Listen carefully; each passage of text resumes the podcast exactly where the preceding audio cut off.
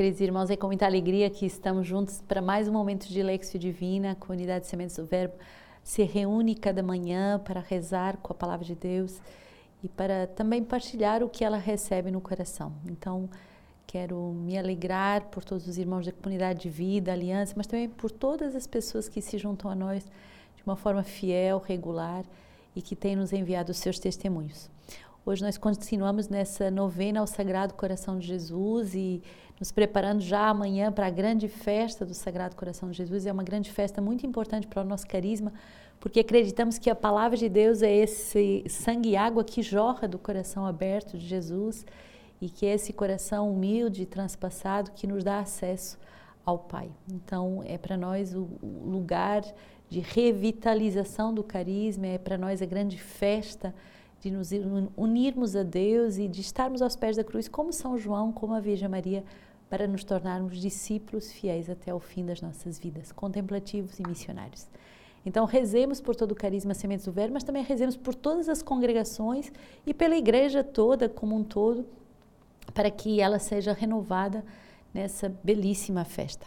Hoje, 2 Coríntios 3, 15 a 4, 1, 3 até 6 uma passagem muito bonita que nos fala o quanto nós só entendemos o nosso ministério se nos deixarmos transpassar e converter, transfigurar. Então, esse coração transfigurado, transpassado, é condição sine qua non para podermos adentrar no nosso mistério e ministério.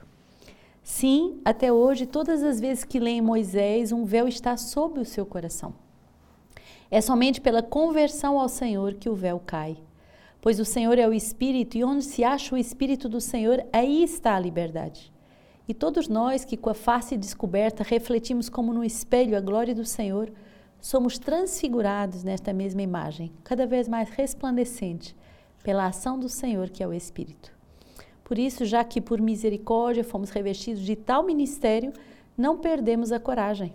Por conseguinte, se o nosso evangelho permanece velado, está velado também para aqueles que se perdem para os incrédulos, para o, dos quais o Deus deste mundo obscureceu a inteligência, a fim de que não vejam brilhar a luz do Evangelho da glória de Cristo, que é a imagem de Deus. Não pregamos a nós mesmos, mas a Cristo Jesus, Senhor.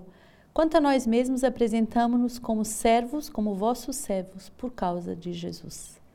Porquanto Deus que disse: Do meio das trevas brilha luz, foi Ele mesmo quem reluziu em nossos corações para fazer brilhar o conhecimento da glória de Deus que resplandece na face de Cristo.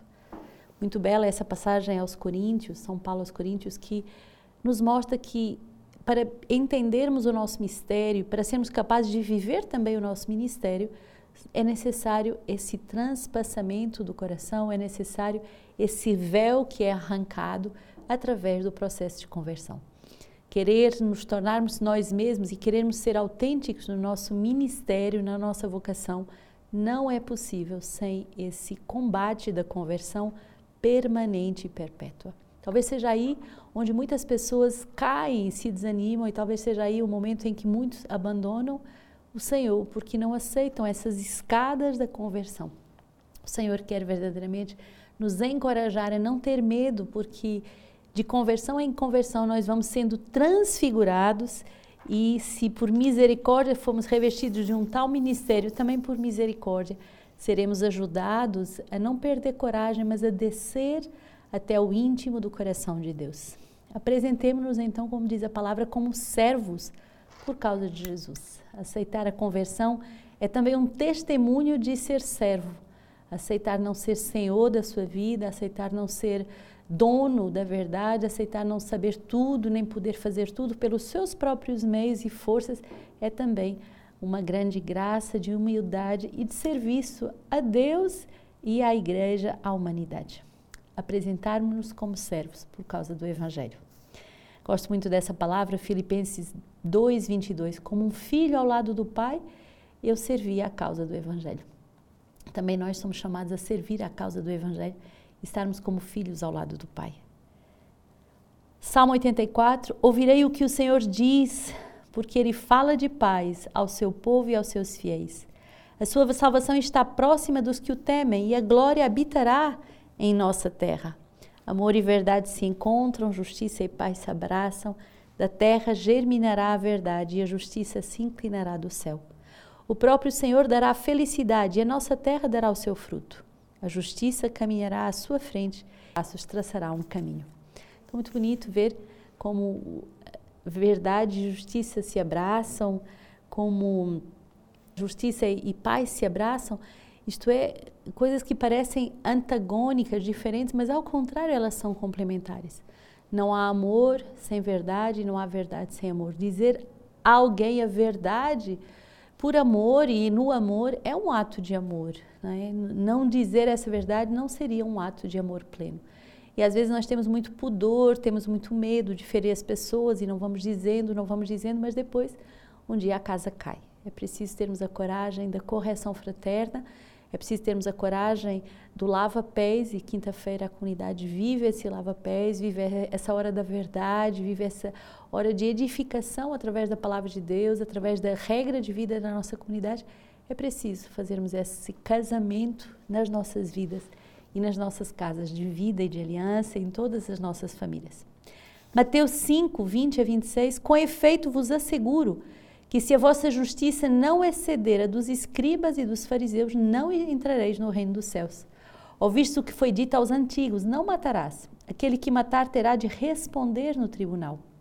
Eu, porém, vos digo: todo aquele que se encolerizar contra o seu irmão terá que responder no tribunal. Aquele que chamar o seu irmão de cretino estará sujeito ao julgamento do sinédrio. Aquele que lhe chamar de louco terá que responder na gena do fogo. Portanto, se estiveres para trazer a tua oferta ao altar e ali te lembrares de que o teu irmão tem alguma coisa contra ti, deixa a tua oferta ali diante do altar e vai primeiro reconciliar-te com o teu irmão. E depois virás apresentar a tua oferta. Assume logo uma atitude conciliadora com o teu adversário.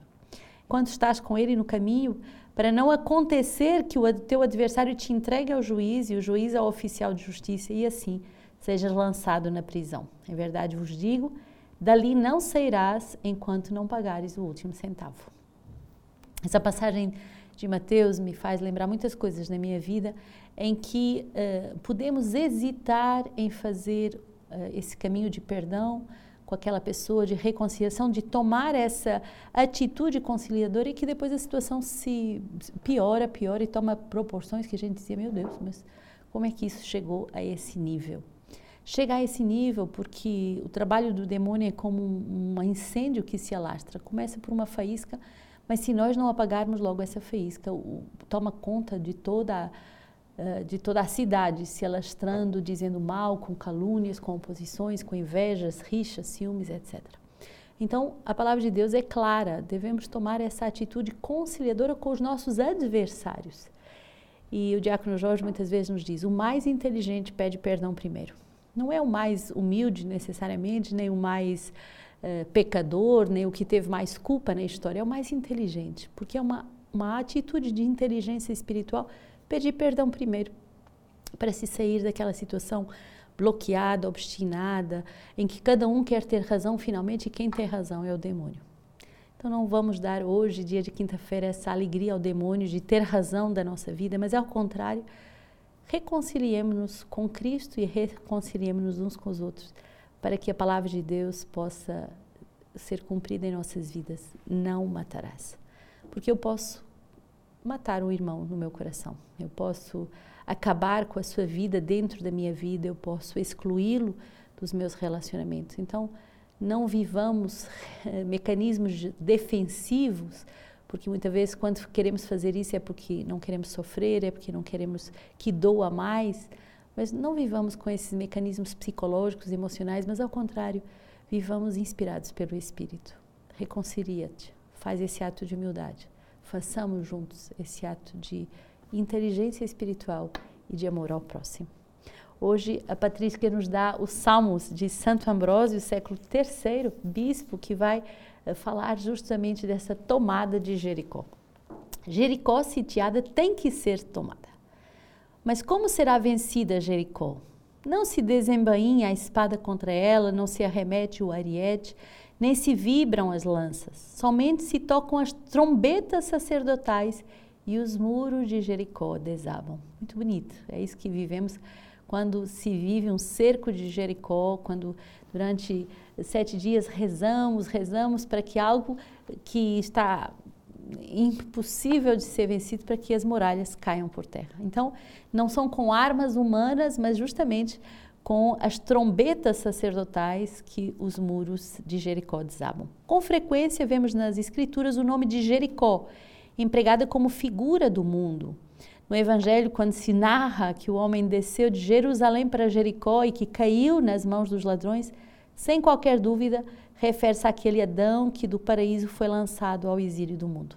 Também os cegos em Jericó, os quais Jesus restituiu a vista, eram figura daqueles que neste mundo são vítimas da cegueira, da ignorância e para os quais veio o Filho de Deus. Portanto, está, eh, está Jericó, este mundo irá esta Jericó e este mundo irá cair, pois a consumação dos tempos já foi bem anunciada pelos santos livros. Mas como se dará a sua consumação, diz Santo Ambrósio? Por que meios? Ao som das trombetas, lê-se. Mas de que trombetas? Paulo esclarece: escuta-o. Soará a trombeta e os mortos de Cristo ressurgirão, incorruptos, e o Senhor mesmo, ao sinal dado, a voz do arcanjo e da trombeta de Deus descerá do céu. Então Jesus, nosso Senhor, vencerá com trombetas de Jericó e julgá-la por terra, de tal forma que só se salva a meretriz de sua casa. Virá dizer Senhor, nosso Senhor Jesus, e virá o som, o som das trombetas, salvará aquela única que recebeu seus exploradores, que, tendo acolhido na fé e na obediência aos seus apóstolos, os colocou nos aposentos de cima. Unirá então esta meretriz à casa de Israel. Contudo, não repitamos nem lhe lembremos a antiga culpa. Outrora meretriz, agora, porém, é virgem casta e foi unida a um só varão casto, o Cristo. Ouve o que o apóstolo diz dela. Decidiu isso a um só varão, Cristo Apresento-vos como virgem casta. Pertencia também ela àquele que dizia: Fomos também nós, outrora insensatos, incrédulos, inconstantes, escravos de múltiplos desejos e volúpias. Queres ainda mais acuradamente saber como a meretriz já não o é mais? Escuta Paulo de novo. Assim também vós erais, mas fostes lavados. Fostes santificados no nome de nosso Senhor Jesus Cristo e no Espírito de nosso Deus.